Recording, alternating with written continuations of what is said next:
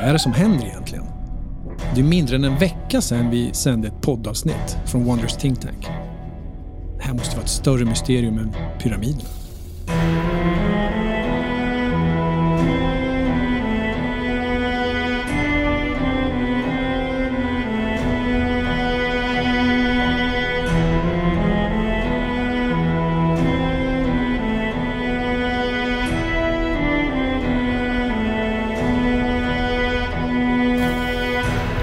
Skolan lärde vi oss att egyptierna byggde pyramiderna. Att 20 000 slavar i över 20 år slet dag och natt för att bygga dessa begravningstempel åt Cheops och Kufu. Kan det här verkligen stämma?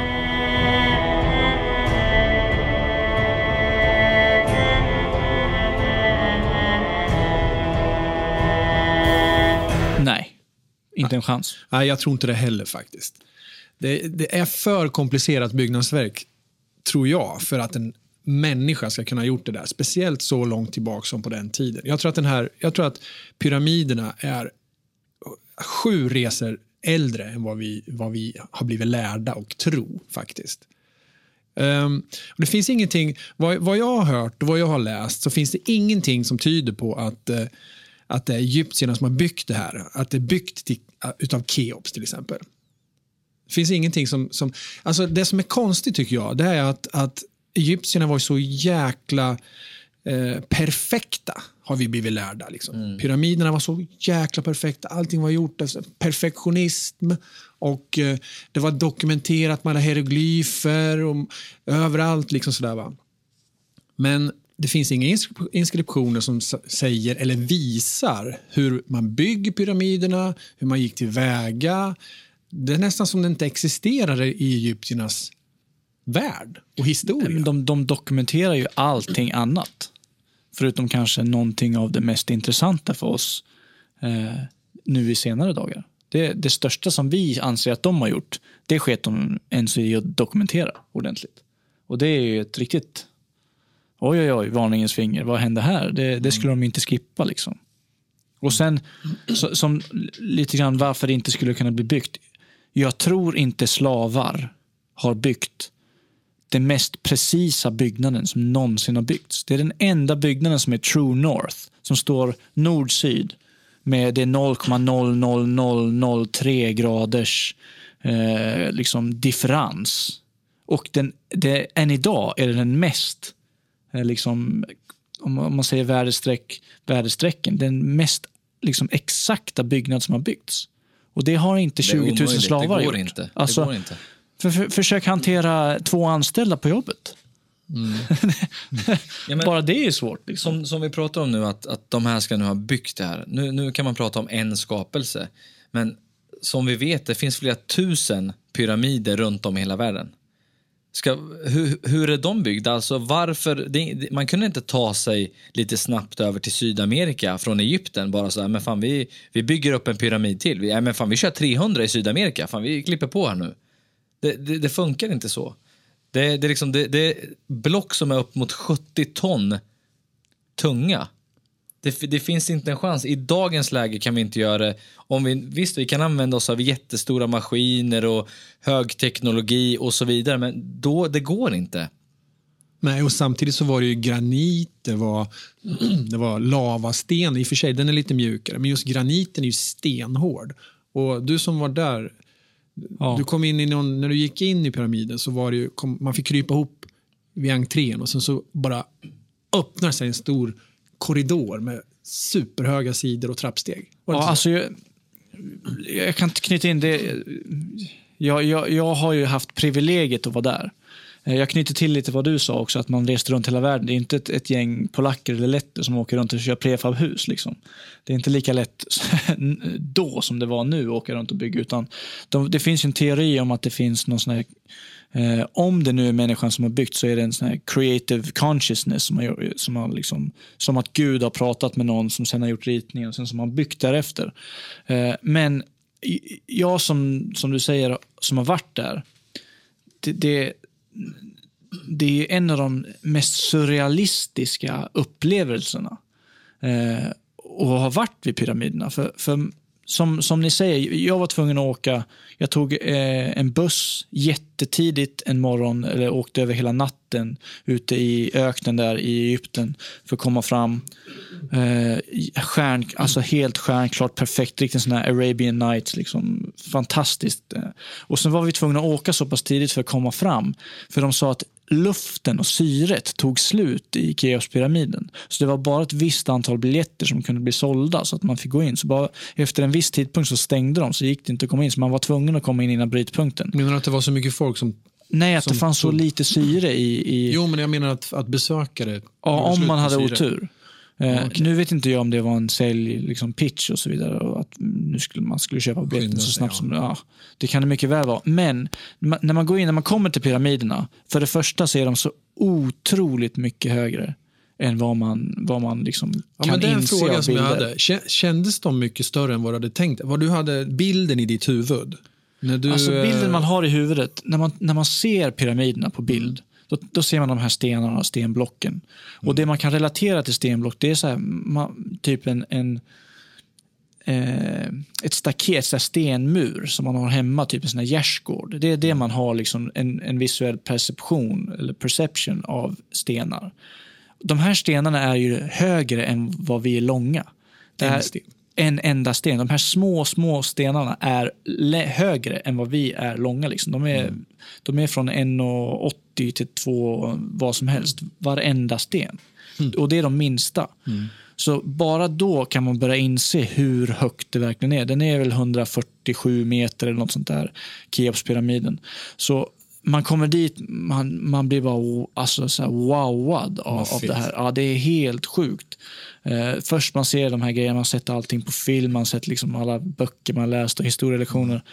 Eh, och så kommer man dit, man ser svinksen, man ser liksom, och allting ser ju, alltid när man ser någonting på bild eller film och så vidare så ser det inte ut som det gör. Man, allting ligger ju lite annorlunda och så vidare. Och en grej som jag var helt fascinerad av och inte förstod, det var att eh, eh Giza-platån ligger verkligen, alltså det är en öken och så, så har du pyramiderna och sen så ligger templet och svinksen framför. Och sen går det som en, en spikrak eh, som de har ritat med linjal eh, linje där öknen tar slut och så är det bara stad. Alltså det är så här, verkligen bara som att någon har bara skurit eller eh, ritat, alltså målat med maskeringstejp, målat en stad där. Och sen så bara dragit bort maskeringstejpen och så har en perfekt rand. Och, där det är väl jättenära pyramiderna. Man tror att de här ligger långt ute i öknen. Men i alla fall, eh, jag drar den här eh, storyn, försöker hålla, den kort. Jag drar ju alltid ut på mina berättelser. Nej, inte du. Nej. Inte du. Eh, men man klättrar upp, alltså det, det är ju inte jättelätt att ta sig in till ingången. Och det är inte den riktiga ingången man använder, utan det är en, det är en ingång under den andra ingången. Eh, och sen så får man klättra in där, man får ta en trapp ner. Sen Jaha, får man... man, går inte in i den egentliga, den man ser? Nej, Utan du, de har gjort en, ja, har de gjort en ingång? exakt. Och sen så tar man en, en trapp, eh, jag tror det är snett upp. Sen måste man krypa, alltså det är så här klaustrofobisk krypning. Eh, en ganska bra bit. Eh, och de säger att, de sa, de varnar oss att folk klarar inte att ta sig hela vägen upp. Mm. Och de kan inte förklara varför, om det är klaustrofobi eller vad det är. Och vi bara, ja, det är liksom ingenting. Och, och de, någon sa att det var på grund av att det är så lite syre så man måste vara vältränad för att kunna springa upp och så vidare. Eh, Men sen så kryper man i det här lilla utrymmet och, och liksom får möten på folk som bara vänder, som inte kan gå. Men man kunde mötas i gången då eller? Nej, nej, nej, nej, du fick liksom klämma eller backa. Ja. Så det var, man fick ju klättra upp och backa och klättra upp och backa. Eh, och om vi säger att vi var, vi var 15 pers, så var vi tre stycken tror jag, som tog oss hela vägen upp. Eh, Till, till kungens kammare Ja. då? kungens kammare. Och det första som man blir riktigt wowad av efter man har sett allt utifrån och så vidare, så man kryper de här klaustrofobiska Mm. gångarna, det är den här The Great, eh, vad heter den? The Great eh, Hall. Det var den jag menade. Ja. De där höga väggarna. Och- det, det är granitväggar. Ja, och det, det, här, det här har inte ett slavar byggt. Det här är inte, jag, jag tror inte människor ens har byggt det här. För du kommer in i en, den är 8-9 meter hög. Den är 50 meter, cirka 50 meter lång. Eh, och det är en sån här perfekt skuren sån här granit, eh, liksom passage, bara rakt upp i, som en sån här st- stairway to heaven. Liksom. Och den, den är så jävla mäktig som det bara, så det bara slår en hur jäkla coolt det är att vara där och hur, hur det bara är någonting annat. Det här är inte Då kan vi normen. ändå föreställa oss att det här är alltså 2,5 miljoner block. Som alltså är uppskattningsvis upp till 70 ton per block. Och det är 2,5 miljon block i den pyramiden. Bara den i sig. Mm. Och det här är också, de har ju försökt bygga exakta replikor av, med alla de här blocken och den här eh, The Great Hall. Och det bara rasar. De får inte till det. Och då ska vi tillägga att de, då byggde de bara med en tons block. Det var inte mer. Och de klarar fortfarande inte av det. Nej, det är någonting som är... Det är någon, det är någon matematisk formel och någon vinkel som de inte får till.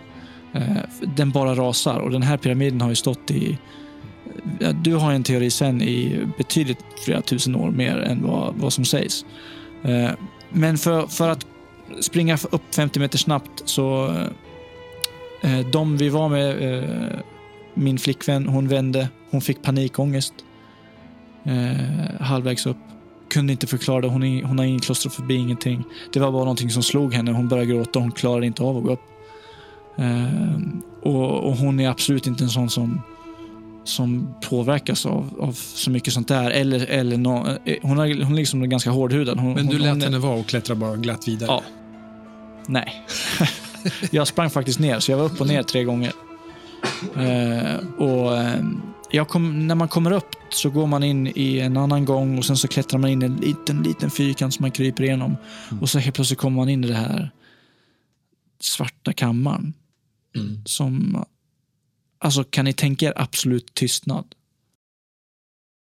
Och sarkofagen där. och sarkofagen, absolut tystnad.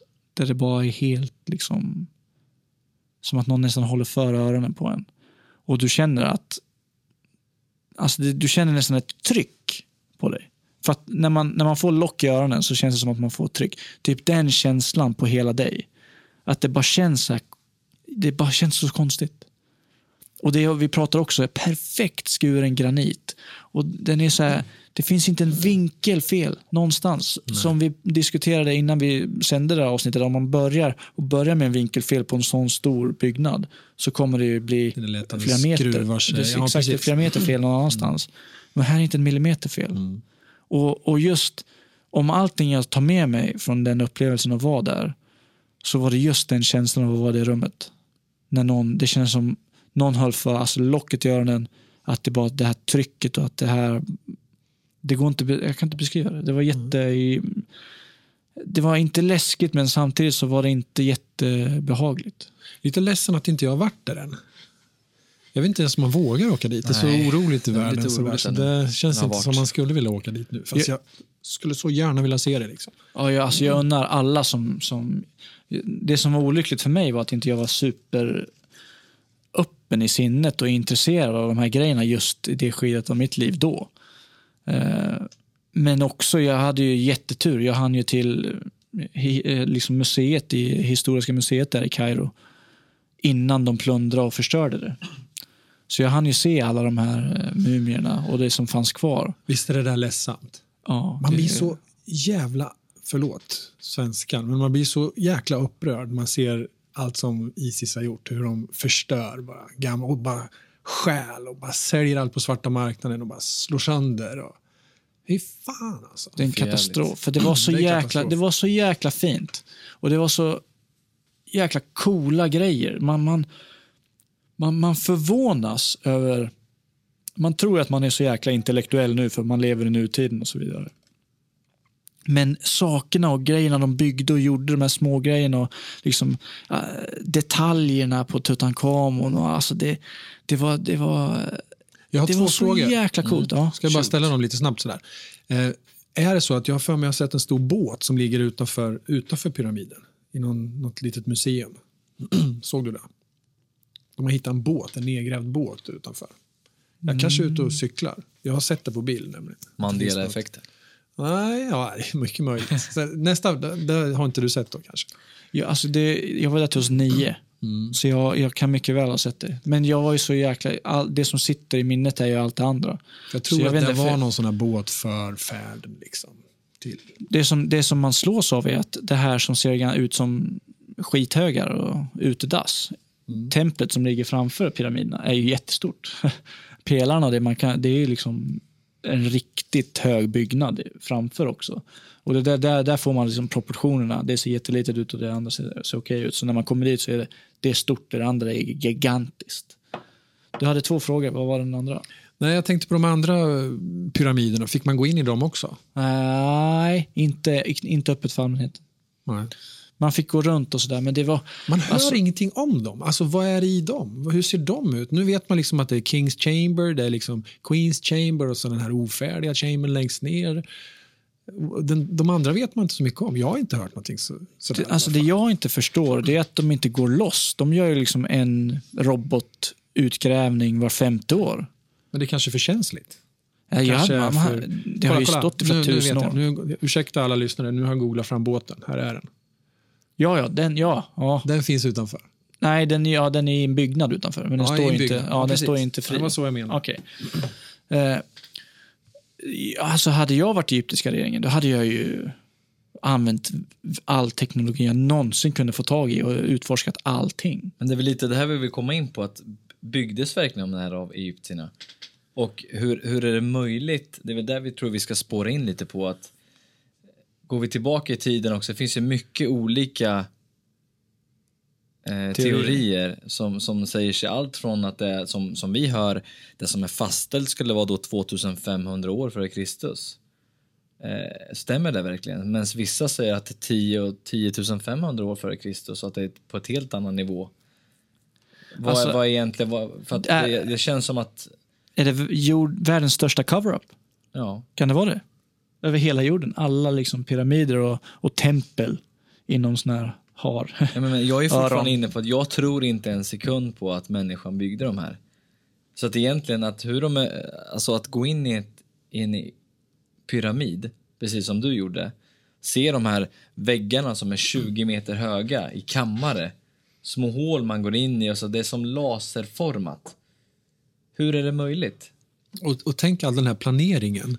Liksom, okej grabbar, nu kör vi. Och Ja, men matematiskt, Alla, ja, alltså- alla gångar under och sen alla skikt. Så nu lägger vi första skiktet och då måste den gången vara där och den stenen vara där och den ska vara granit och den ska vara någon annan sten och hit och dit. Och sen nästa, ja nu ska den här gången vara här. Vi ska ha en liten gång här som ska gå igenom hela vägen.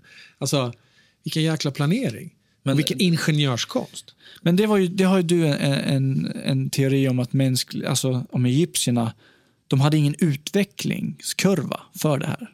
Nej. Det, det var ju Keops. Keops pappa hette Snorfu. Har vi ju fått lärt oss. Ja. Snorfu hette han. Och hans pappa i sin tur, han, han levde liksom, de var, det var Stone Age, alltså det var stenåldern.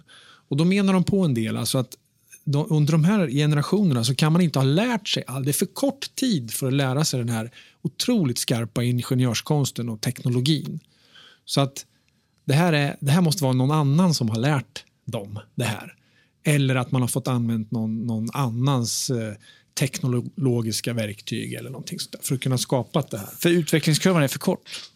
Ja, Den är, den är alldeles Det för behövs- kort från att gå från Stone Age till att vara du behöver en världens- evolution i verktyg och kunskap och hjärna och allting för att få ihop det. Du måste ha en viss tid för att liksom lära dig saker för att kunna bygga. Och som du säger, kunna ens planera ett sånt stort bygge. Tänk dig byggplaneringsmötena i dagens samhälle. Undrar hur lång tid det skulle ta och kommunerna att klubba igenom. Får, får, jag bara, Bygglov. får jag bara sätta ett litet frö i era huvud nu? Om jag, om jag bara skulle gå det lite längre. Pyramiderna, vi vet ju inte säkert ifall de byggdes nu 2500 år tidigare eller om det var 10 000 år. Hur vet vi att inte de här redan stod Ja, men vi har blivit lärda att de är Ja, vi har blivit lärda i 2000 skolan att det är ungefär år. så. Sen Ja. ser man på forskningen och allting, det tar, det tar stig lite åt alla möjliga håll. Men om vi säger att de nu skulle inte vara byggda under... För vi, vi har ju många gånger diskuterat att vi vet ju inte hur många gånger mänskligheten har funnits på planeten. Nej. Det kan ju vara att vi har försvunnit, vi har dött ut, vi har kommit tillbaka. Och oavsett i vilken form, hur vi ser ut och allting. Men pyramiderna, så pass stora och kraftfulla som de är, så kanske de har varit med hela tiden. Tänk om det är så här att, att egyptierna, eller egypterna, när de kom till Egypten, då fanns de här pyramiderna där redan. De stod där som monument. Ingen visste någonting om dem. V vem, vem har tillverkat de här? Nej, ingen vet. Och sen har de gjort om sina, de här pyramiderna till sina monument. Tänk dig Sfinxen till exempel. Mm. Den, pyramiderna så jäkla exakt byggda, liksom perfekta. Och så är Sfinxen helt oproportionerlig med ett litet huvud. Och jag har sett några bilder där de tror att det ska vara ett lejonhuvud istället. Och det ser mer proportionerligt ut än den här svinkskallen. Liksom. Och det, det, det, verkar ju jättekonstigt det där. Och sen så tror de också att, att svinksen är äldre än vad man tror för att den har spår av erosion på sig. Det måste alltså ha regnat jäkligt mycket. Det har varit mycket vatten i det här området någon gång för länge, länge sedan. Och under den här tiden som egyptierna bodde där, levde där, så, så var det inte såna mängder av vatten. Så erosionen skulle inte kunna uppstått på det viset. Och då kommer vi tillbaka till det här. Tänk om, om de här är mycket, mycket, mycket äldre. Och sen så pratar de också, i, det står ju i Bibeln och det står i gamla historiska texter också om, om den stora floden, the, the great flood, the deluge säger en del. Eh, och det är en, en stor översvämning som har skett. Tänk om pyramiderna var där redan då. Tänk om de var ett byggnadsverk som hade byggts för att stå pall en översvämning eller en stor syndaflod för att kunna bevara information. Tänk om det är en kunskapsbank. Tänk om mm. det är precis som eh, fröbanken uppe i Svalbard. Det finns en fröbank där de samlar all jordens eh, ja. olika frön. Tänk om det här är en sån informationsbank. Jag ska berätta lite mer om det där. För, för grejen är, vår guide när vi var där, han, han, han visade oss sfinxens... Alltså om du tittar på sfinxen så är hela sfinxen eroderad av vatten. Mm. Och det är inte vatten och eh, eh, sandstormar. Och sandstormar, absolut, det går, det går att förklara där. Nu, nu tar ju pyramiderna det mesta av den smällen. Eh, men vattnet går, kan de inte förklara. Men de har, man kan se vart vattennivåerna har varit på sfinxen. Mm. Så det betyder att sfinxen har varit under vatten. Mm. Det är en galen tanke. Det är jättespeciellt att, när man har varit där och ser hur högt den är. De tror ju i Kairo att sfinxen har haft liksom en brorsa-sfinx, eller en systersfinx, om man säger så. Alltså att det har legat två sfinxar mot varandra och kikat mot varandra, tror man. Men att den är liksom bortbyggd. Nu kanske det är Mandela-effekt. Jag har för mig att jag har sett en bild på det. Att de, det finns en mm, nej, men det finns nog säkert. De har mm. beskrivit det säkert. Mm. Nej, Sfinxen är intressant. De tror ju till och med att det finns, nu pratar jag om att det kanske finns information i, i, i pyramiden som för eftervärlden då till vår tids människor. Men en del säger också, eh, vad heter han nu då, den där gubben som, eh, jag tappar namn här, eh, som jag kan komma på det, men det är en herre som säger att han har gjort sån här remote viewing och har kommit fram till att det finns ett bibliotek någonstans under svinksen. Han, han tror sig säga att det finns under ena tassen någonstans där nere. Men det är lätt att ta reda på, men det är ingen som har gjort bara det. Gå ner. Nej, jag fattar inte det heller. De gjorde ju en ny, alltså för något år sedan, en, en ny där i...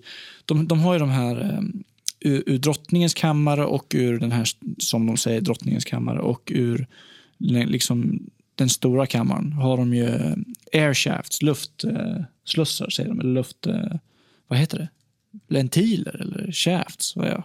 som axlar säger de att Ja, som går rakt ja. ut. Och då, då fax, faktiskt så till slut skickade de in en robot där. Mm. Och det är väl 14, ja, det var 30 gånger 30 centimeter eller 14 gånger 14. Det, det är inget stort hål liksom. Mm. Men det är perfekt byggt. Det är inte en enda ja, men det där menar också, för, Tänk för att bygga den här kanalen, då måste jag planera det minutiöst liksom, för att få den där spikrakt och sen liksom olika lager. Och... Ja, för att få den spikrak ja. med tanke på att du har 70 tons block som du ska ja. precis placera perfekt runt det här lilla hålrummet. Nu, nu, nu, vet jag, Edgar Casey hette han som var remote viewer. Okay. Alltså såg det här om, om, biblioteket som jag sa. Han är väl ganska Edgar intressant att, att, googla på Youtube. Oh, han är jätteintressant. Ja. Men, men hur, hur, David Wilcox lookalike. Jo, det de, det, de, det de hittade då med den här roboten var att helt plötsligt så kom de fram till en dörr. Eller ett lock med två handtag. Från ingenstans. De har ingen aning om varför det är där, men det är någon som har satt dit en dörr.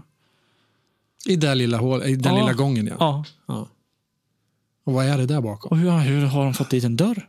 Ja. Om de, alltså har de byggt, byggt det där samtidigt som de byggde allting och sen satt dit dörren under byggnationen. Men varför skulle de ha en dörr? Alltså, Tror ni, det måste ju finnas mera eh, hålrum och rum än vad man har upptäckt. Absolut. För det är en stor byggnad. Det måste ju finnas sjukt mycket mer. än Det finns ju en väldigt intressant underbyggnadskammare som finns, eh, som, som du berättade lite om. Som, Där som, det klara vattnet där med sto- stora Ja, men vi Ja. ska, ska vi köra handen där? ja, för vi, jag som har varit där, hade, det här blew my mind nyss. När du, när du bara nämnde det lite kort. Och, alltså, då har man ändå varit där och ändå läst en hel del om Ja, pyramiderna. men det här var ganska nytt för mig med faktiskt. Det var ju så här för, för över 2000 år sedan. Jag tror- jag jag har för mig att det var 2450, 450 år före Kristus. Så kom det massa historiker till Egypten under flera århundraden. Men det var några som, som kom i alla fall. En hette Theodorus Sikolos hette han, och en hette Strabo. Plutarko har man hört talas om också. Eh, inte de andra kanske, men, men jag har gjort det. Herodotus hette en också. Och den här, alla de här människorna de frågar präster. De, de blev säkert, precis som du, när du stod framför pyramiderna så blev du helt begeistrad. Sådär. Och så frågar de prästerna, vem har byggt det här? Och in, prästerna visste ju inte. Och de sa, det, hade, det har gudarna gjort. De som var här före floden. Den stora, the deluge, den, stora översvämningen. Alltså. Så, så där, ingen, ingen kan, inte ens prästerna kunde svara på det. Då. Ehm, och då den här Herodotus då, han, han berättar, nu om vi ska ta det här med som ligger längst ner. Ja, gör det. Det är Ja. så jäkla fascinerande. Herodotus han skrev två stycken böcker om det han såg och det han hörde på den här tiden. Och allt han hörde berättas om, eh, om Egypten och, och, och pyramiderna i, och Kairo i stort säkerligen. Um, och han sa att det var en tyrann vid namn Kuf, Kufu. Uh, och Kufu är grekiska för... Det är, på grekiska blir det Keops. Kufu blir Keops. Um, och, han, eh, och andra historiker, samtida historiker, så, de tycker att han har fel för att inte det här var Keops som byggde det här. Då, då. Men Theodoros Sekulos, Sikolos, han skrev också 43 böcker under den här tiden. Och Han säger då att, att eh, Her- Herod Herodotus har fel. För eh, det är en helt annan som har byggt de här pyramiderna. Men det kan komma till sen. Men den här Herodotus, han skriver också om att det finns alltså längst ner i botten av pyramiden. Pyramiden ligger alltså på en flodbädd, säger han. Och Det här skriver han i sin, i, i sin ena bok. Då, då. Den ligger där nere och i, i det här, det här liksom längst ner så är det som en pool, som en, en vattenansamling. Och det är kristallklart vatten, skriver han. Och i den här poolen, eller i det här vattendraget, i flodbädden, så ligger det en sarkofag. Och det ska vara den guden Osiris som ska ligga där. Och det är alltså egyptiernas första gud, Osiris. Och det här har ju alltså forskare i våra dagar, de har ju inte trott på det här. Um, inte överhuvudtaget. Det var ju liksom fas, falsarier, har de ju trott. Men, för, nu vet inte jag exakt när de gick ner, men de har alltså grävt ur den här botten. De gick ner långt, långt, långt, långt ner. Jag tror det var 119 meter de gick ner, rätt ner under pyramiden. Och så fann de massa gravar där. Och det var två, alltså det, det var plats för två stegar så man kunde liksom gå ner två vid sidan om varandra. Och sen blev det bara mindre och mindre och mindre.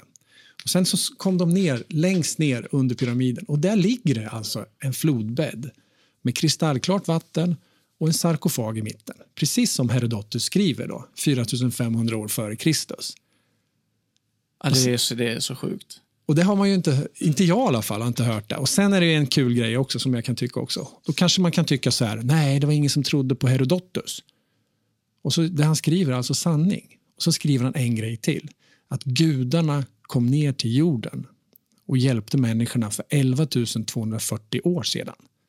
Skriver han också. Mm. Och, tänk, och det, det tror man inte heller på då. Nej, vad Men tänk om- vad är det som säger att inte vad- det kan vara vad var sant som då? hände då? Ja, vad var gudarna? Ja, Ja. Det är tillbaka till Ancient Aliens-teorin. ja det är ju det.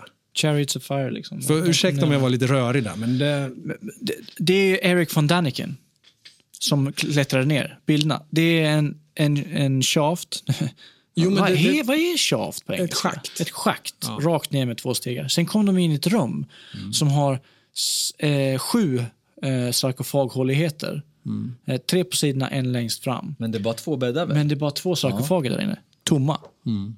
Och sen ännu längre ner, förbi den kammaren, kommer ju det här kristallklara vattnet och den och här den här sarkofagen. sarkofagen. Men vad, vad var de här bäddarna gjorda av? Det var väl av, av vulkan... Var det inte något speciellt med de här bäddarna också ja, som vulkanisk inte finns? sten. Ja, det som finns inte, fanns i där. Nej. Och Nej. det är ju, alltså det är ju långt ner. Tänker du bara... 119 meter Ja. och så får vi tänka på att det är under pyramiden också. Mm. Jag har, ju en, jag har en teori om att pyramiden kanske finns som, som ett isberg. Att man bara ser toppen. Mm.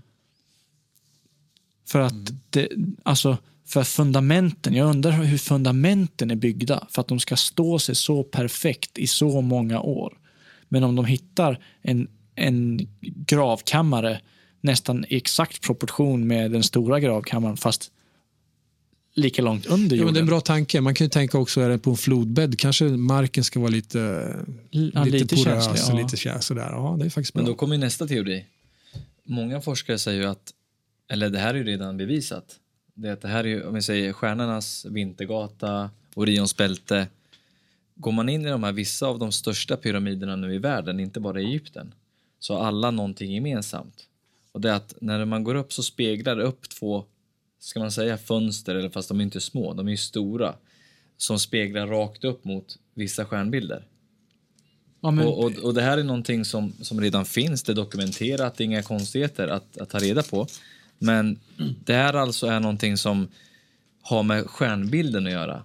Och det här är ingenting du ser ifrån backen. Vi kan inte stå där och titta upp idag och se hur vi ska bygga. Det här är någonting du ser från ovan. Men det var ju som Osiris, det är väl Ja, men pyramiderna är ju byggda efter, efter, Orions bälte, va? eh, ja, efter konstellationen Orions bälte. Där. Men det, det lustiga är den här Osiris. Osiris som låg där nere i sarkofagen längst ner, han betyder, alltså hans namn, stavar man det på, på hi- alltså skriver man det på hieroglyfer så skriver man det på samma sätt som man skriver Orion. Och eh, Isis, som var Osiris hustru, hon är Sirius. Och står man i pyramiden så går det ju liksom som långa djupa kanaler rätt igenom pyramiden och som, som pekar mot Orion och Sirius. Alltså det kan inte bara... Så vi har en byggnad som är omöjlig att bygga. Som är, är så exakt på varenda detalj. Och nu snackar vi inte någon som har broderat på en tröja utan nu snackar vi liksom eh, schakt som är Miljoner 10 meter ton. höga och 50 meter långa. Alltså det, som, som också är byggda efter hur jordens nord och sydpol står och stjärnorna. Det är så många parametrar som är Men tar vi- helt... tar vi- alltså tar bara, vi det- Ta bara en av dem så är de ju fantastiskt Ja, gjorda. ta det ett steg längre. Om vi nu går utanför boxen, från, vi, vi går ifrån Egypten för en stund. Och sen tittar vi på alla de här länderna som har pyramider. Vi säger Grekland, Sudan. Sudan däremot, de har lika mycket pyramider som hela världen har tillsammans. Är det någonting vi har lärt oss? Nej. Ing, jag hade ingen aning om för ett par år sedan att Sudan hade mest pyramider av alla. Kina har pyramider, Peru, Brasilien, Bolivia, Japan, Mexiko, Indonesien. Turkiet, Bosnien har de nu kommit fram till att den har, de den har den absolut största vad de tror, men det är inte bevisat. Kan ha den största pyramiden. Kan ha den största pyramiden. Och det är ingen som har sagt det till oss när vi växte upp eller vad vi lärde oss Och i skolan. den, den första kejsarens eh, pyramid i, i eh, Kina, den är inte heller liten. Liksom. Och den är inte utgrävd. Tänk vad mycket det finns att upptäcka. Och vad Ja. ligger i alla de här? Och det, och det är inte bara Alltså, det. Om vi nu säger att 20 000 man i 20 000 år har byggt en 20 år. pyramid. Ja, ja, 20 år, sorry. Eh, och sen så skulle vi då i nutid flyga då 15 timmar över till andra sidan och bygga 300 till. Och sen åker vi till Sydamerika och bygger 150 till. Nej, men sen drar vi till Bosnien och bygger den största av alla. Men vi, vi kan inte ta oss dit. Alltså, nu snackar vi så många tusen år sedan De kom inte ens över med båtar. De visste inte ens vad en båt var. Nej, Hur ska var- de kunna bygga flera tusentals pyramider och på exakt samma sätt? Och var de, en fråga man kan ställa sig också, om de var connectade med varandra på något sätt. Var det som ett typ ett grid, ett nät över jorden på något sätt? Men då kommer Vad vi det nu skulle frågan. betyda. Precis, så om det nu är så att det skulle vara att de hade fått hjälp på något vis. Jag säger inte att det var en gud, jag säger inte att det var en utomjordisk kraft, vad det nu var som hjälpte dem. Så då, om det skulle komma från ovan eller från någon annan planet så skulle det vara väldigt enkelt för dem att, att lösa det här. Men att, att vara en, en, en människa eller ett- en civilisation som levde på jordbruk och odlade bönor, att bygga de här pyramiderna i hela världen när de inte ens visste att det fanns någonting mer än den civilisationen de, de, de själva levde i. Nej, det, vi- alltså, som ni hör, lyssnare, så vi räknar bara upp grej efter grej efter grej som, som bara stating the obvious. Att det är ju Och det är bara början. Det det är de det är omöjligt att det har, har skett som vi har lärt oss. Sen kanske det har skett på ett annat sätt som kanske inte har med aliens att göra, men, men förmodligen nu har det. Om, om jag ställer den här frågan till er. Om vi skulle nu komma som... Vi, vi, vi tar ett, ett rymdskepp och så åker vi till närmsta planet som är lik jorden. En, en, en kopia på jorden. Och vi ska bygga en, vi ska bygga någonting som vi måste ha, så ett hus eller en, en angörning eller någon kommunikation eller så, någonting, något skydd. Liksom. Eh, och allting vi har är typ liksom, eh, de verktygen som laserskärare och liksom sånt. Vi- Vilka, vilka material skulle vi välja att bygga med om vi kom hit till jorden? Om vi skulle ha någonting som stod beständigt, liksom, liksom stod ett tag. Så vi kunde åka iväg och komma tillbaka. Vi Jo, men skulle, det är ju granit och sten. Tunga. Ja, vi skulle inte stora- välja trä, för det skulle ju förmörkna och förruttna. Vi skulle inte börja eh, Tänk dig en utvinna pyramid- järnmalm. En pyramid i balsaträd. Det vore ju någonting. Stod två veckor bara, skit alltså. Nej, men det, det, det, de har ju valt de, rätta elementen för att ut, alltså utstå eh, the test of time. Men så är det ju på alla platser. Om man tar liksom eh, Puma Punk, eller vad det nu är, Balbeck, allting. Det är ju granitsten. Mycket är granit liksom. Och svårjobbat. Och hur, gjorde man, hur löste man det?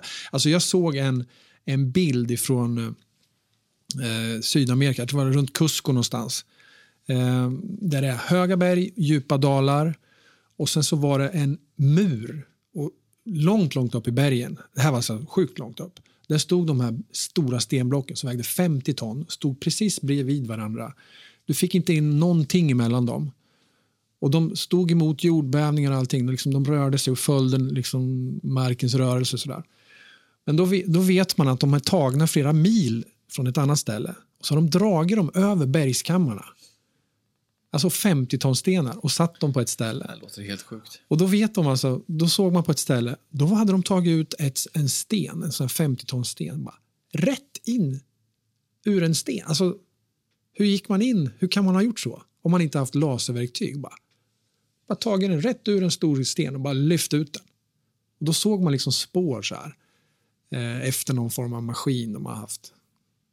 Alltså jag tycker det är galet. Det där med megaliter och sånt där, stenar och sånt där, det är ju helt sjukt. Ta, sån här, ta den här i Baalbek till exempel, i Libanon. Det är ju en stor plattform där. Jag vet inte om det var Hizbollah eller någon som har något huvudkontor där. Det, var någon, det är något sånt där. Ovanpå den här eh, plattformen då. Vilket de tror att vi som gillar det här med eh, lite aliens och sånt där tror att det har varit en, en plattform någon gång i tiden för att landa på. Men i alla fall, då ser man fundamentet. Där är det jättestora sten som ligger. Lite fasade sådär. Men så över de stenarna, där ligger alltså ännu större stenar. Och de väger alltså 1200 ton. Och de är ju bevisligen ovanpå de andra stenarna, så, stenarna. Så någon måste ju ha lyft dem någon gång i tiden. Alltså det där är mindblowing tycker jag. Vad heter det? Ballbäck. Så, de, så, så lyssnarna kan gå in och googla. För Ballbäck med två A. är när man går in och googlar och kollar på bilderna och bara, va, vad är det där? En myra? Nej, det är en människa. Ja. Som står, alltså proportionen på de där stenarna är Ja, ju... de är lite tokiga. Det är galet. Men, men om man tänker, äh, tänker så här. Det här är, vad är det, 3000 år sedan pyramiderna runda slängar. 2000 Ja, någonstans. va? säg, runt, säg runt typ Colom... Har vi blivit lärda? Är det inte Ja, runt 2000 Har vi år? blivit lärda. Är det inte det? Om vi då spolar fram bandet till typ så här Columbus, Columbus-tiden, då vi säger att vi började lite mer med en civilisation och så vidare. De största eh, fordonen som man hade då, som kunde förflytta saker, var ju skeppen. Och då, de åkte ju till Amerika eller till Indien för att hämta exotiska grejer som man kunde frakta. Och vad fraktade de? Kryddor. För de kunde inte ta någonting annat. Det är de största fordonen. Som, Guld och ädelstenar. och när de fraktade guld, så, var, så om, de, om de råkade lasta det lite fel, då slog skeppen åt ett håll och, och så vidare. Men tänk dig då att ja, 2000 år tidigare så ska man ha flyttat 50, 70, 100 tons stenar tusen mil från liksom vul, hämta vulkanisk granit tusen mil bort för att bygga en, eller 100 mil bort. Tänk dig, de, bygga kill, en, tänk dig de killarna liksom så här bara, alltså jag känner här att här ska vi ha granit grabbar. Ja. Och så bara, "Nej, men Inredningsarkitekten. ja, men det är liksom flera mil. Ja, men det, alltså, det skulle vara snyggt. alltså tänk er. Vadå, det är bara 10 000 ton. Det är väl bara att lasta Ja, men att på. de fick igenom det. Alltså jag kan inte släppa den här tanken. Det, det går inte. Ni får bygga utan mig i så fall, om jag inte får igenom det. här. Jag är känslig för det här. Jag, är känslig. jag måste ha granit. Det är helheten. Men jag tänkte på det här, jag, jag måste ändå ta min den här tesen som, som jag hörde här, inte, det är inte min tes, det är andras teser. Ehm, den här, eh, jag pratade om Herodotus förut, som skrev det här om, om sina två böcker om, om eh, hur de byggdes och sådär. Va? Eh, att de inte byggde, att de byggdes av Keops. Men, och att det var den här Te, Theodorus Siklos som eh, sa emot honom. Eh, Theodoros han säger då att det var den som byggde pyramiderna. Det var en, namn, en, en man vid namn Saurid, eller Saurit säger det, Saurid säger jag. Att det var han som byggde pyramiderna. Och, och Saurit, eller Saurid då, på hebreiska så betyder det Enok. Och vi har ju pratat om Enok. Enoks bok som blev eh, urtagen ur, ur eh, Bibeln för att den var så kontroversiell till exempel. Och enligt Enok så, så skrev han, den här, man har hittat en bok av Enoks böcker. Och i den boken så kan man eh, läsa att det finns ungefär 300 böcker som han har skrivit. Enok. Vi har ju pratat om att göra ett avsnitt om The Om Book of Enoch. Enoch. Och det måste vi göra. Men i alla fall, Enok, han var ju en man som i berättelsen om En- Enok så åkte han med en Chariots of Fire, alltså en eldvagn. Och en eldvagn i, i eh, det är ju någonting, en, en farkost av någon slag som vi ser i våra dagar. Men då färdas man i en vagn, de hade häst och vagn och då tog man det för en eldvagn, för den spruta eld. Bla bla bla. Så där. Det har vi pratat om förut också. Och Enok, han var den sjunde patriarken före den stora översvämningen. Och vad det nu betyder, det är jag dålig på. Men han var en sjunde, den sjunde patriarken i alla fall. Och i gamla arabiska texter då finner man också att Saurid, eller Saurit, är samma man som Enok. Och att det var han som byggde pyramiderna. Så att det finns så många delar i det här som, som stärker att det kan vara Enok som är den mannen som har byggt pyramiderna. Och enligt den här tesen då, så när, när, när Enok var och, och uppe hos gudarna med sin eldvagn där, han träffar gudarna, vilket vi tror var aliens, och jag tror det. Och eh, där lärde han sig deras språk, han lärde sig byggnadskonst, ingenjörskonst, han lärde sig allt hur ett samhälle ska skötas, han lärde sig massor eh, utav de här gudarna. Då. Och all den här informationen skrev han ner i de här böckerna som då blev de här 300 böckerna. Och det, de gav han till sin son Metusale, står det i texterna här. Och de visste då att den här stora översvämningen, the great flood, the deluge som de säger då, skulle komma. Därför byggde man pyramiderna för att bevara de här böckerna till eftervärlden. Så att enligt, enligt den här tesen då, så ska alltså pyramiderna det ska vara en informationsbank för framtiden, till människorna i framtiden. Det är rätt så intressant. Då får jag nästan, då får jag nästan, nästan gåshud för jag får en teori Ja. om varför pyramiderna då finns över hela världen. För det är ju inte bara ett folkslag Och en civilisation som vill, du vill inte bara spara deras kunskap, utan du vill ju spara historien om alla. Ja. Kanske Och- därför det är mycket pyramider. Och, och då bygger de pyramider här och där för att istället för att frakta all kunskap eller överallt så vill man att de som är runt där ska få sin kunskap efter den här. Det, kan, kan det vara lite så här, kan Noas ark, kan den storyn ha härstammat från att den har, det är en vidareutveckling från att de byggde pyramiderna för att the great flood skulle komma? Ja, för, ja, för, för Noas ark, det var också kring den här tiden. Det var alltså 5000 för år, 5000 BC, alltså 5000 år före Kristus. 6000 år, där någonstans. Och då var ju då, var ju då Noa levde också. Och eh, den sjunde patriarken, Enok. Kan det ha någonting också att göra med Nibiru? Eller vad heter det? Nibiru? Nej, Den, den har ju 3600 års omloppsbana eller vad det är. Eh, och vi vet ju att det blir ebb och flod eh, när månen kommer lite närmre. Tänk dig om en hel planet kommer som de tror i omloppsbana. Om det nu kan passa in i tidsaspekten att de bygger för att spara eh, för när den har omloppsbana så påverkar den vattnet med ebb och flod hos oss med dragningskraft och så vidare. Du Att, menar att det var att the great flood är på grund av det där? Ja. av att Ja. planet X kommer och, och går i omloppsbana runt. Det är en god tanke. Mm. Mm. För de, Bra teori. Eller om polerna... många teorier, nu bygger vi om, om, stories om om polerna smälte. ja. De, de har ju säkert smält flera gånger under jordens livstid. Kan jag tänka mig. ja. Kan ha varit något sånt också, att det smälte och sen på något sånt sätt Men har, har ni sett om vi utgår från inristningen i pyramiderna? Hur, hur skulle ni tolka det som man avläser där inne? Det lustiga är ju i den här kammaren som är ofärdig, som vi pratade om med den här poolen och grejer. Där, där är det helt, alltså det finns ingenting skrivet där inne, ingenting.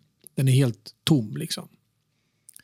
Och då, vad beror det på? Kan det vara att den är ofärdig då eller att Eller helig? Att, Eller beror det på något helt annat? Eller att egyptierna kanske själva inte visste om det. Så där har man inte varit och gjort sina tecken. Kan det också vara. För när man flyttar in i ett nytt hem, då tapetserar man ju om. Då tapetserar man ju om, ja. Precis. Men det lustiga, nu när ni säger det där med, med text, det är ganska intressant tycker jag. Hur man frågar sig, man tror ju så här att ja, ja, men vi kan ju måla en tavla på våra väggar här, men det fanns ju ingen el då, har vi lärt oss att det inte fanns. Och hur målar de då inne i pyramiderna?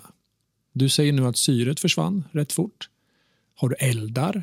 Finns in, du, du går inte elda där inne, för syret finns inte. Och det finns inga spår efter eld, alltså eh, vad heter det? aska och någonting sånt. Um, hur gjorde man då? Då har jag sett att de har testat eh, högblanka speglar eller mässingsplåtar för att liksom leda in solljuset. Har inte heller fungerat. Eh, elden som sagt var fungerar inte. Och hur gjorde man då? då? Och då har man ju hittat det här Bagdad-batteriet. Då. Tror ni på det? Att, att, det finns, att det funkar det här Bagdad-batteriet? Jag, jag tror att...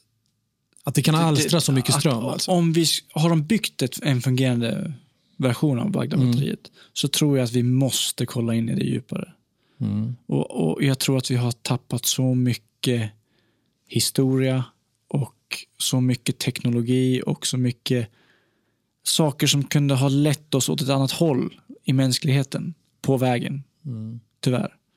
Eh, och Jag tror att Bagdad-batteriet kanske är ett jättestort exempel på det. Och Därför tycker jag att vi borde kanske gå in lite djupare på det. Det är bara att ta liksom, när de brände hela Alexandria-biblioteket. Och då hade ju liksom Alexander the Great var det som stod som, ja, som, vad heter det? Inte tillverka. Han eh, byggde Alexandria. Och sen så började de med det här att samla all världens och all jordens kunskap i det här biblioteket. Så kom Julius Caesar och, och brände det. Han började förbränningen, eller för, förstörelsen av biblioteket med all världens kunskap. Och sen så några hundra år senare så hittade de systerbiblioteket där de lärde hade smugglat undan eh, böckerna och brände det också och förstörde. Mm. Och då var ju Alexandria höjden av civilisationer, säger de. Just vid det tillfället. Och då hade ju hela den här pyramiden, alltså allt det här hade ju hade ju varit. Mm. Tänk hur mycket Så försvann där ja. som kanske försvann just där. Och då kanske... Man får vi hade hoppas att det ligger kvar i pyramiden en del. Ja, nå- någonstans. Men då, då kanske Bagdad-batteriet, då, då kanske de, de visste hur man gjorde det där. Men efter det så bara, då kom romarna och, och hade jättemycket krigskunskap och bara förstörde den teknologin som kanske hade kunnat, vart, skulle vi varit idag? Om vi inte hade skickats tillbaka tusen år då. Men har ni sett den där, du pratade om förutom hieroglyfer, alltså i konstiga bilder och så. I Dendera, i ett palats där, eh, så finns det en ritning, eller en uthuggen, utmejslad på väggen, en, som en stor glödlampa. Men glödtråden, det ser ut som en glödlampa, men glödtråden är en orm och så är det ett ställ, liksom, ett V-format ställ och så är det en egyptier som håller i det där. Liksom. Och det, tänk om det är Tänk om det är, ska visa hur de tänkte kring en glödlampa på den tiden. Och att de här Bagdad-batterierna är sammanflätade med det här. Att de kanske ser det. De, jag har ju sett en film på någon Youtube-klipp där de har kopplat ihop de här Bagdad-batterierna. Hällt ner, jag vet inte om det var någon, det var någon syra, typ någon eh, citronsyra eller någonting. Och, och så är det ju koppar i den här också. Och den här syran och kopparn gör att det alstrar en liten ström. Och de fick inte ut många, många, många hög effekt, alltså, men, men lite grann. Men kopplar du ihop ett, Flera stycken. flera stycken så får du ju faktiskt en, en schysst effekt där. Den, den väggristningen är ju exakt en avbild på en, hur glödlampa ser Ja. ut idag. Ja. Också. Men tänk om, det, tänk om det var så de gjorde, löste mysteriet med att måla väggarna i mörker. De kan ju inte måla i mörker. Liksom. Eller, För högst, högst upp i pyramiden där så har de ju satt dit lysrör på väggen när man är där nu. Men om man skulle ta bort de lysrören, för de har ju ljussatt liksom vägen upp och sådär lite, lite lätt. Det är inte, det är inte en liksom Disney-ljusshow, utan det, det är verkligen... får man vara glad för. Ja, men det, ja, ja, faktiskt, de har gjort det... Det ser för jävligt ut, men det, man ser ju i alla fall någonting i det. Men skulle man ta bort de här så är det ju... Om, man, om jag snackar absolut tystnad så är det ju absolut mörker. Det finns ju inget ljusläckage från no, något håll någon, någonstans. Men det där är ifall vi skulle utgå från att det är människor som har gjort det här. Ja. För att om, om vi, eftersom ingen av oss tror ju fem, för fem öre på att, på att det gick till att det var 20 000 slavar som åkte runt och byggde pyramider.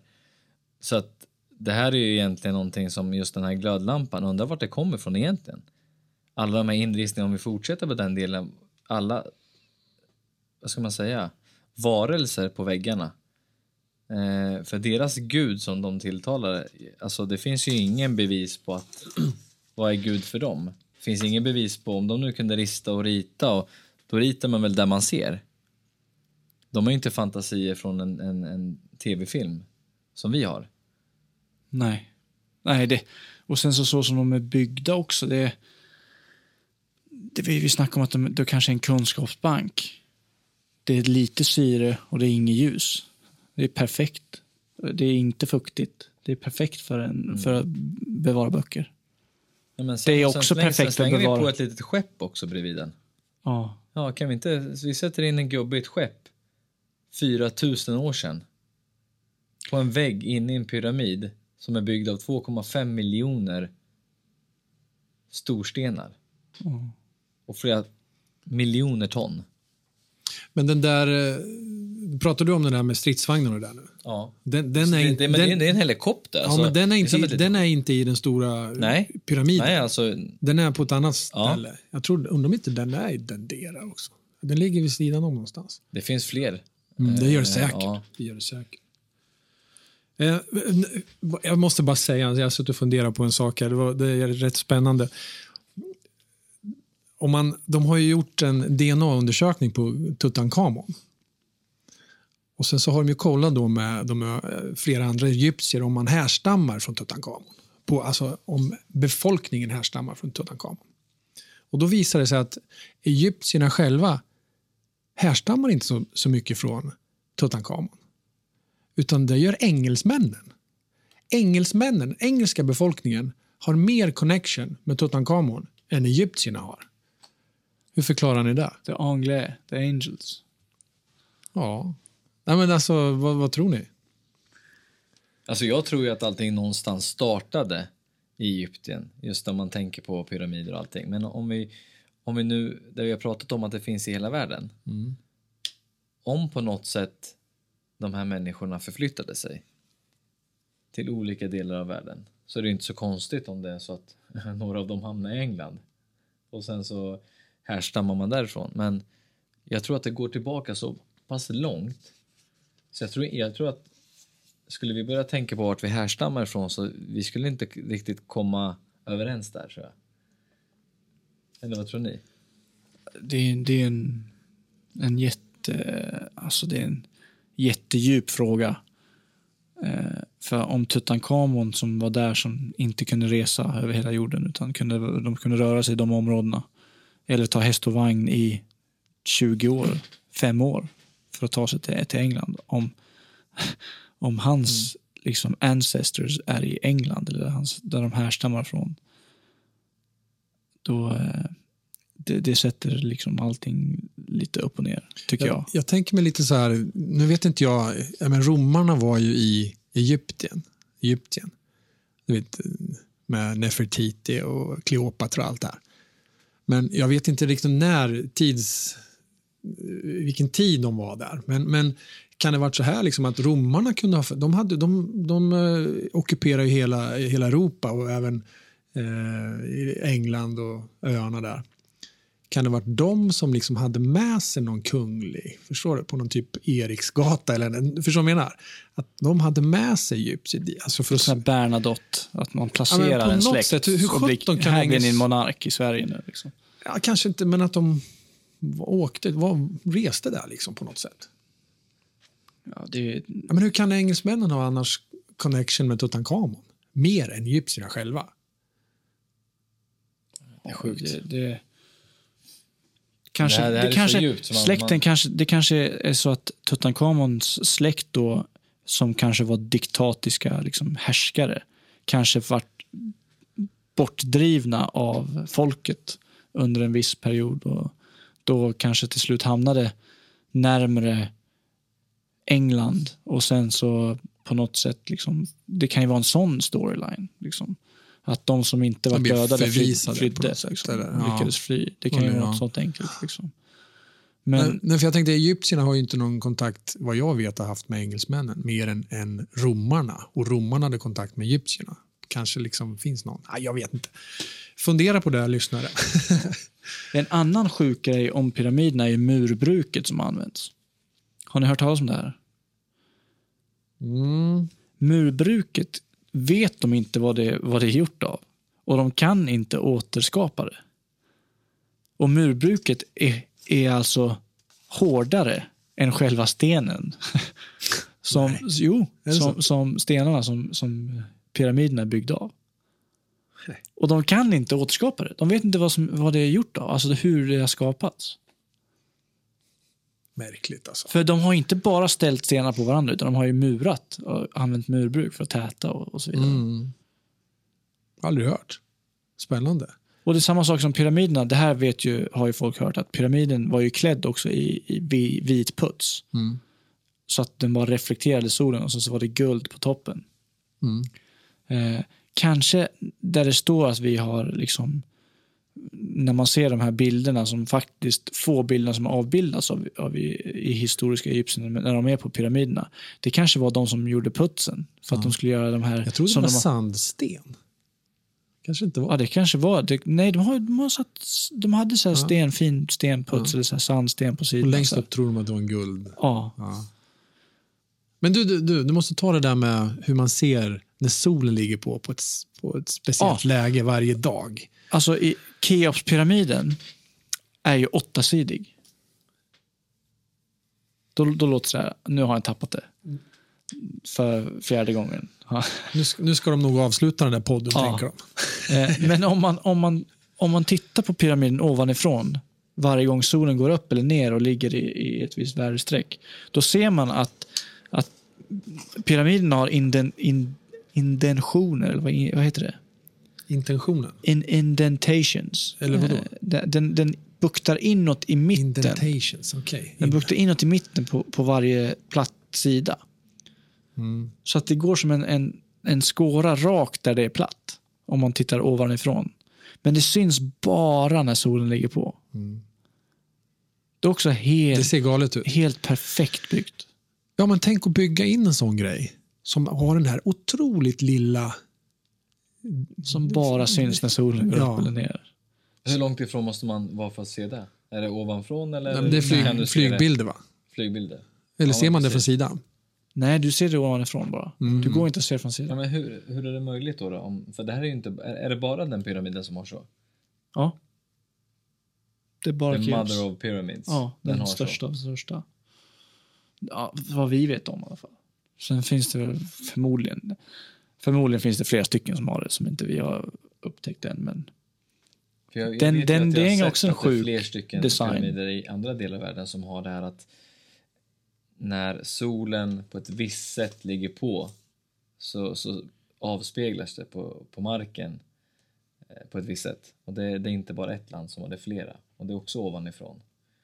Eh, och det är också tankesättet är ju att 4000 år, om vi nu räknar med det då, eller 2000 eller 10 eller vad vi ska Ja. säga. det är bara tusen år Hur- hit och dit. Hur, hur, kan man, hur kommer man på en sån sak? Hur kan, hur kan man veta?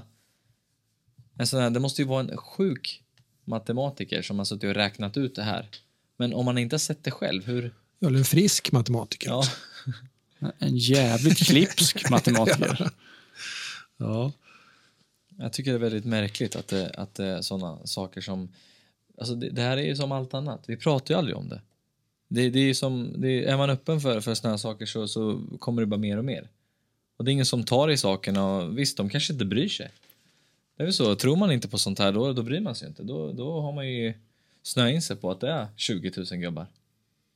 Det var ju det, det, var ju, det var ju kanelbullens dag idag. Och då fick jag med ett lite sån här, en, en fråga under eh, kanelbullen. Så här, olika frågor. Då var det en, en av frågorna som gick så här. Om du, var, om du blev tio år igen nu, men du har kvar alla minnen. Vad skulle du ändra på? Liksom? Och det första jag skulle göra är att jag skulle absolut inte gå i skolan. Nej. Den, det, vi kan prata om den andra grejen jag skulle göra i något annat program, men jag skulle absolut inte gå i skolan. För med alla de här frågetecknen, varför sitter vi och lär oss där? Och inte försöker sitta med kritiska ögon eller nyfikna ögon. Utan vi sitter bara med, så här var det, så här ska det vara. Tänk om jag hade fått liksom Redan då i utforska. tidig ålder. Tänk om jag i skolan hade fått börja utforska olika teorier angående sånt här. Och Vad kul man hade tyckt att det var. Ja. Men det vet vi vart det kommer ifrån. Vi, är ju manipulerade, så är det. Och det, är- det är ett helt annat program. Men eh, Men bara det att det, finns, säger, hade man fått äldra så. det finns pyramider i hela världen. Ja. Jaha. Det, det, är, det är ju nytt för de flesta. Och till och med på Antarktis. Eller Sydpolen då. då. Ja, men Antarktika. Den, är, den där får du nästan ta. Mm. Den är så fascinerande. Jag håller ju på och funderar på, tillsammans med er och grabbar, funderar på att göra ett program om just det och allting kring det. Så det, det får vi se vad det kan bli utav. Kanske blir nästa vecka. En liten, en liten teaser kanske. Ja. Fundera, det där kommer Ja. nog kanske bli det bästa avsnittet vi kommer att ha sänt. Det är riktigt intressant. Säg inte det. Vi får se. Intressant där i alla fall. Mycket frågeställningar där. Eh, vad har vi mera? Vi, vi har ju... Eh, det finns ju olika... Alltså vi sa ju att det är pyramider överallt, men det finns ju också pyramider under vattnet. Som typ, jag vet inte om man kan kalla det pyramid egentligen, men i Yonaguni utanför Japan, i sydöstkusten. Där finns det också under vattnet, långt under vattnet eh, pyramidliknande formationer, trappsteg. Inte riktigt pyramid, men, men byggnadsverk under vattnet. Eh, vad finns det mer? Det, det här vi snackade om att det fanns underjordiska. När du beskrev det till mig, eller till oss innan här, att det här, den underjordiska kammaren med Ja. en sarkofag i mitten. Det finns ju en, ett, ett, ett typ så här bergrum, en utgrävt bergrum eh, i Egypten. Eh, som är, alltså det är också en, nästan en replika på de här granit, eh, och allting eh, som de hittade 50... Det var på 50-talet någon gång tror jag de hittade det. Och då hittade de exakt det du beskrev. En, en vattenbädd med sarkofag i mitten och de grävde ut det och de tittade och tog bilder och allting. Och sen stängde de ner det helt. Och sen har ingen fått gå dit eh, för att det är militärområde. Ja, just och, det. och den tesen om att det, de kanske inte hann bygga en pyramid ovanför den eller kanske sket i det eller vad som helst. Att det är så det ser ut under egentligen. För det, är, det, är en jätte, det finns om man googlar, nu vet jag inte vad, riktigt vad, kommer inte ihåg vad den heter. Men om man googlar den så finns det bilder från 50-60-talet där. Och det är ju en, också en fantastisk konstruktion. Likt pyramiderna. Men där kan man se, för att jag vet att en film, Farao någonting, på 80-talet. De, de fick ju gå dit och spela in en film Just det, ja. en enda gång. Det var enda gången, sen hade de såklart modifierat den, den bilden på tv. Men, men eh, efter det så var det ju helt off limits. ja Men jag har för mig att de gjorde det här till någon sopplats. Ja, de de lät det- det bara växa igen för att de inte skulle behöva... Nej, de använder hålet där det här fantastiska byggnationen finns. De använder det hålet som en soptipp med öppna sidor så att sanden kan blåsa in så de slipper täcka soporna utan det görs, görs det naturligt. Så det finns säkert inte ens... Det, det finns satellitbilder nu på det eftersom de säger att det är ett militärområde. Eh, så man får inte komma in. Så, finns det, så det är som borta nu. Men det är, det är en Hollywoodfilm som spelades in där. I, i, det som du säger, det finns scenen där de, där de går och allting. Eh, svartvit Hollywoodfilm som de nu har, har färglagt Eh, i efterhand via på datorn. Och eh, då kan man se hur, hur fantastiskt den här konstruktionen ner i backen är grävd och, byggd. Eh, också pyramidlik. Fan, man blir så frustrerad att sånt här förstörs. Eller hur? Eh, Daniken säger ju det att när vi får reda på... Som, Daniken tror ju att den, här, att den här stora biblioteket finns i pyramiden, Cheopspyramiden. Han säger det, när världen får ta del av den, då det kommer vara en chock för hela världen. För då kommer vi få reda på hur världen såg ut för 11 000 år sedan. Och hur, vilken utveckling, utvecklad civilisation det var på den tiden. Så kommer det vara mindblowing. Mm. Men då återgår det bara till den teorin som vi pratade om att, att människan kanske har levt i omgångar under många miljoner år. Vem vet? Alltså, vi vet ju ingenting. Kanske att vi lever, vi försvinner, vi lever, vi försvinner. Och då kan det vara helt olika civilisationer och teknologier. Vad, vad, Det är så stort det här så att Vad är er teori då? Den som ni lutar mest åt med, med pyramiderna? de är inte mansgjorda. 150 procent. Och vem tror du har gjort dem? Och hur gamla är de? Och vad står de för? Jag tror att det är... Ja, jag jag ska inte säga, jag ska inte gå in på det, men Jo, gå, det är vad du du? tror. Ja, kör. jag tror att vi inte har funnits, jag tror att vi har funnits i omgångar medan pyramiderna har funnits hela tiden. Eh, Jag tror inte de är gjorda av, av eh, mankind. Jag tror att det är utifrån. Eh, Och är man, är man trångsynt och, inte, och tror fortfarande att det bara är vi på den här planeten så har jag ingenting emot det. Men det så jag tycker att jag, jag tror att det, är, det här är någonting som gör med kunskapsdelen som du pratade om där och att jag tror att det här kan också vara vägledare. Eh, För, för allting som händer ovanifrån så ser vi hur, hur mönster liksom ändras och kommer våran planet emot den banan just där solen går ner så händer det och så vidare. Det, det finns ju en anledning. Om, om det finns fler också, nu, nu vet vi att en har det, men jag, jag har sett också att det finns flera som har olika typer av mönster på vissa tidpunkter på året. Jag menar om alla har det samma typ av mönster vissa tidpunkter på året.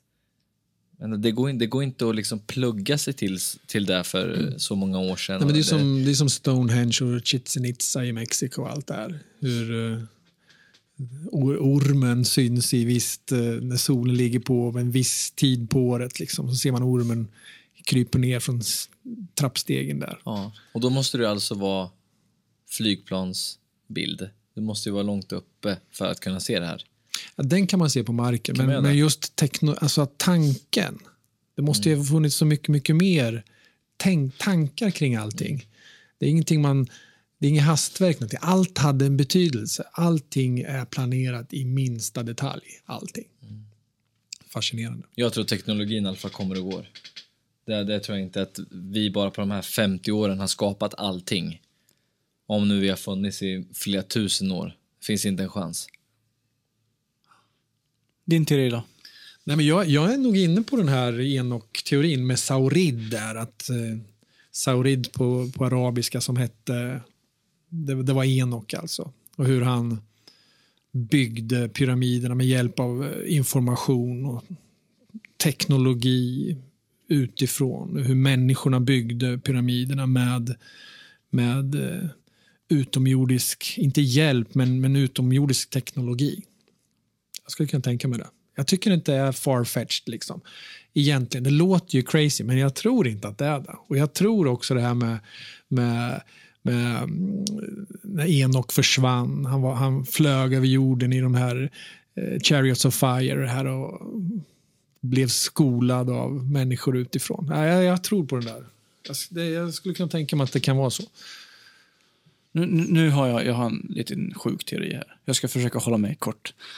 Eh, jag, jag tycker att alla bevis pekar på att människor, framförallt inte ett gäng byggherrar, har lyckats få 20 000 slavar att bli de absolut bästa ingenjörerna i mänsklighetens historia. Eh, med tanke på exakta värdestreck, eh, alignment med stjärnorna och så vidare. Det, det finns inte. Eh, storleken på, på eh, stenarna, eh, precisionen och så vidare. Det, det finns inte. Det jag däremot tror på är att jag tror att pyramiderna stod där när civilisationen kom till pyramiderna. Jag tror att de kommer stå kvar även efter den här civilisationen för att de är byggda så, så, så pass i här, alltså de, kan, de är tåliga. Jag tror att de kanske har haft ett högre syfte som de försöker replikera i sin tro, egyptierna. Eh, och, och den tron, alltså att de kanske på något sätt hade någon, någon, någon människa som skrev ner, de hade någon berättelse och så vidare. Alla berättelser går ju, de börjar ju på grund av någonting. Att det här med att de har, bygger sarkof- sarkofagerna och att de balmerar och mumifierar Balsamerad. balsamerar och mumifierar kropparna för att de ska vidare till, till, till det andra riket. Det kanske var att pyramiderna var konduktorer för teleportering. Att de, de försökte likna eh, en skyddsgäll kanske, eller någonting, en dräkt som aliens hade när de la sig i de här kamrarna för att sen skickas iväg. Och de här som siktar utåt, det är kanske liksom ja, vad, alltså, det, att om man börjar kolla på religionen och hur de tolkar kanske vissa händelser så, så kanske man kan sci-fiera eller sci-fi, kolla sci-fi-vinklar på det. För jag tror som sagt att pyramiderna har ett högre syfte än att de bara var eh, gravar åt rika eh, diktatorer, liksom, fa- faraoer. Fara, faraoer. Faraoer. Nej, men det är som du säger, jag tror också att de kom och att pyramiderna var där från första början, men att de gjorde det till sina egna och, och, och, och gjorde dem till gravkamrare, fast det inte var tanken från första början. Nej, men de, de, kanske inte, de kanske inte visste hur man kunde transportera sig, men de, de, de hade sett det. Och då försökte de, den enda gången de kunde liksom förstå att de ville lämna sitt rike, de rika, var när de dog. Så då försökte de efterlikna allting. De kanske la sig i en, de, en sån här, någon, aliens kanske la sig i någon Teleporterings... eh, Ja, som blinkade och var Kista, guld liksom. och så hade fina metall, metallbyggd. Då, då byggde de en sarkofag, sarkofag i guld och så här, och med liksom grejer runt huvudet. Och så, att det, den här som, alltså att allting bygger på någonting de har sett för flera hundra år sedan och nu försöker de efterlikna det. Och, Replikera det. ja, Jag tror att de här har funnits ända sedan våra DNA har varit planterat på den, här, på den här jorden. Jag tror, jag tror inte att det finns någon möjlighet alls. Och sen vad, vad pyramiderna var innan vi kom till på jorden, det är ju bara ett mysterium. Det är härligt med ett sånt uppenbart mysterium. Ja, Som, precis. som bara sitter och tittar på oss där. Ja, Där- men det där är ju det. Vi ren förstår- kunskap, eller vad? Vi, ja, vi, där är det. Vi förstår ingenting om det där. Vi bara gissar. Och så går vi vidare med våra liv. Men vi kan ju konstatera att det här är ett av världens största mysterier, kan jag tycka. Ja. I alla fall tycker jag det. Jag Håller med. Benägen, benägen att hålla med. Ja, då har vi pratat ganska länge om pyramiderna. Vi har haft olika infallsvinklar. Vi har haft lite väldigt långt bak i historien har vi gått tillbaks till eh, Enok och vi har pratat om Sfinxen. Vi har pratat om eh, den här cementen som var så jättehård. Murbruket. Murbruket, ja. Precis. Eh, Jag tycker själv att det här var ett jätteintressant program och det finns säkert mycket, mycket, mycket mer att säga om det här också. Eh, Massa olika infallsvinklar som, som eh, säkerligen skulle passa i det här programmet också. Eh, Har vi någonting mer att säga grabbar? Ska vi tacka lyssnarna för att de har orkat med oss den här. Ja, vi har ju fått in en del, men vi vill ha in ännu fler eh, stories till vårt Halloween, vår Halloween-special. ja. Det kommer ju ett sånt. Eh, och vi, vi pluggade det i förra Mandela-effekten-programmet och vi ska göra en Halloween-special eh, och vi har samlat på oss några, nu får jag igen, jag tänker på dem, men några, stå, några, några riktiga paranormala upplevelser och, och spökhistorier som har hänt våra nära och kära och bekanta i, vår bekantskapskrets och nu även några, några av våra lyssnare. Så har ni några sådana på lager och eh, Eller någon ni känner. ja, Tagga dem, bjud in dem till vår Facebook-sida. Låt dem dela med sig av sina och historier. Och den, när du säger så, så kan vi också tacka. Efter det här Mandela-avsnittet så fick vi eh, några som skrev in och hade lite funderingar och sådär. Så jättekul. Tack så hemskt mycket för det. Och vi ska bli bättre på att svara också. Vi har varit väldigt dåliga. Vi har ju som Vi- ett hektiskt liv. Vi kommer svara direkt efter vi har spelat klart det här. Ja.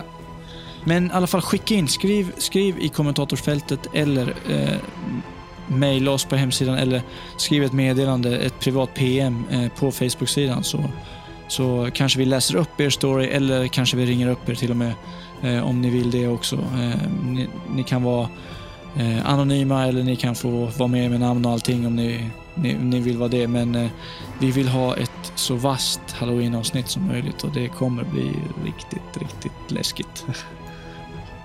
ja, jag, jag känner mig nöjd men fortfarande och kanske ännu mer nyfiken på pyramiderna. Hur, Du hur ser känner lite förbluffad ut här nu. Så. Ja, jag har ju vi- varit där men vi- det var mycket jag missat tydligen. Det är hela den här underjordiska delen. Så. Ja, Ja, jag, men grymt. jag ska kunna åka tillbaka. Vi tackar för oss och sen avslutar vi med ett hej då. Hej. Hej hej då.